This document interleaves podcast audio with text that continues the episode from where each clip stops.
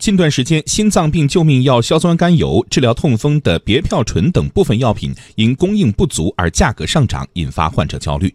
而就在昨天举行的13届全国人大常委会第12次会议闭幕会上，会议以164票赞成、3票弃权，表决通过了新修订的药品管理法。这也是药品管理法时隔18年进行的第一次全面修改，药品涨价、短缺等问题有望得到解决。请听央广记者张倩、张明浩的报道。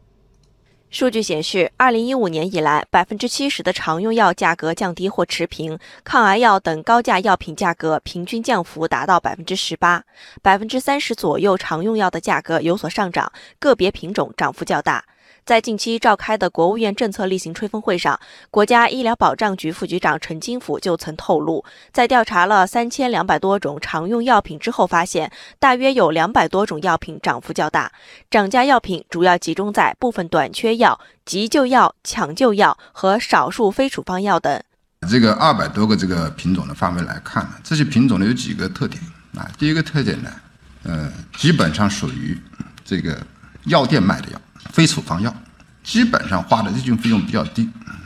大概在日均费用3块钱左右。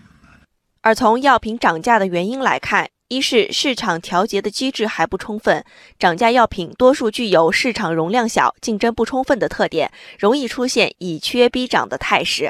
二是上游原料药垄断涨价；三是有客观的成本因素，例如人工成本投入增加、产品质量水平提高、环保投入增加等。针对群众反映强烈的假药、劣药、药价高、药品短缺等突出问题，新修订的药品管理法体现了最严谨的标准、最严格的监管、最严厉的处罚、最严肃的问责4个最严精神，进一步健全了覆盖药品研制、生产、经营、使用全过程的法律制度。全国人大常委会法制工作委员会行政法室主任袁杰说，多种这个处罚措施，包括没收啊、罚款啊、责令停产、停业、整顿、吊销许可证件啊，一定期限内不受理许可申请啊、从业禁止啊，还有包括行政拘留的措施。对这个生产假药这个行为的罚款额度，由原来的违法生产销售药品货值金额2倍以上、5倍以下呢，提高到15倍以上、30倍以下，而且呢，规定货值金额不足10万的，要按10万算。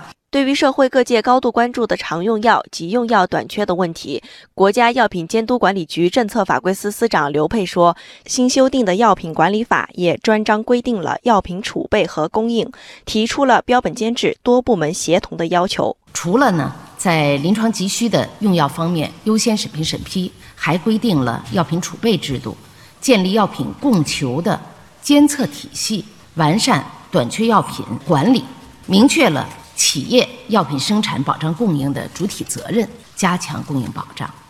刘沛介绍，新修订的药品管理法在《药品管理法总则》就明确规定了国家鼓励研究和创制新药，重点支持以临床价值为导向、对人体疾病具有明确疗效的药品的创新，鼓励具有新的治疗机理、治疗严重危及生命的疾病、罕见病这类的新药以及儿童用药。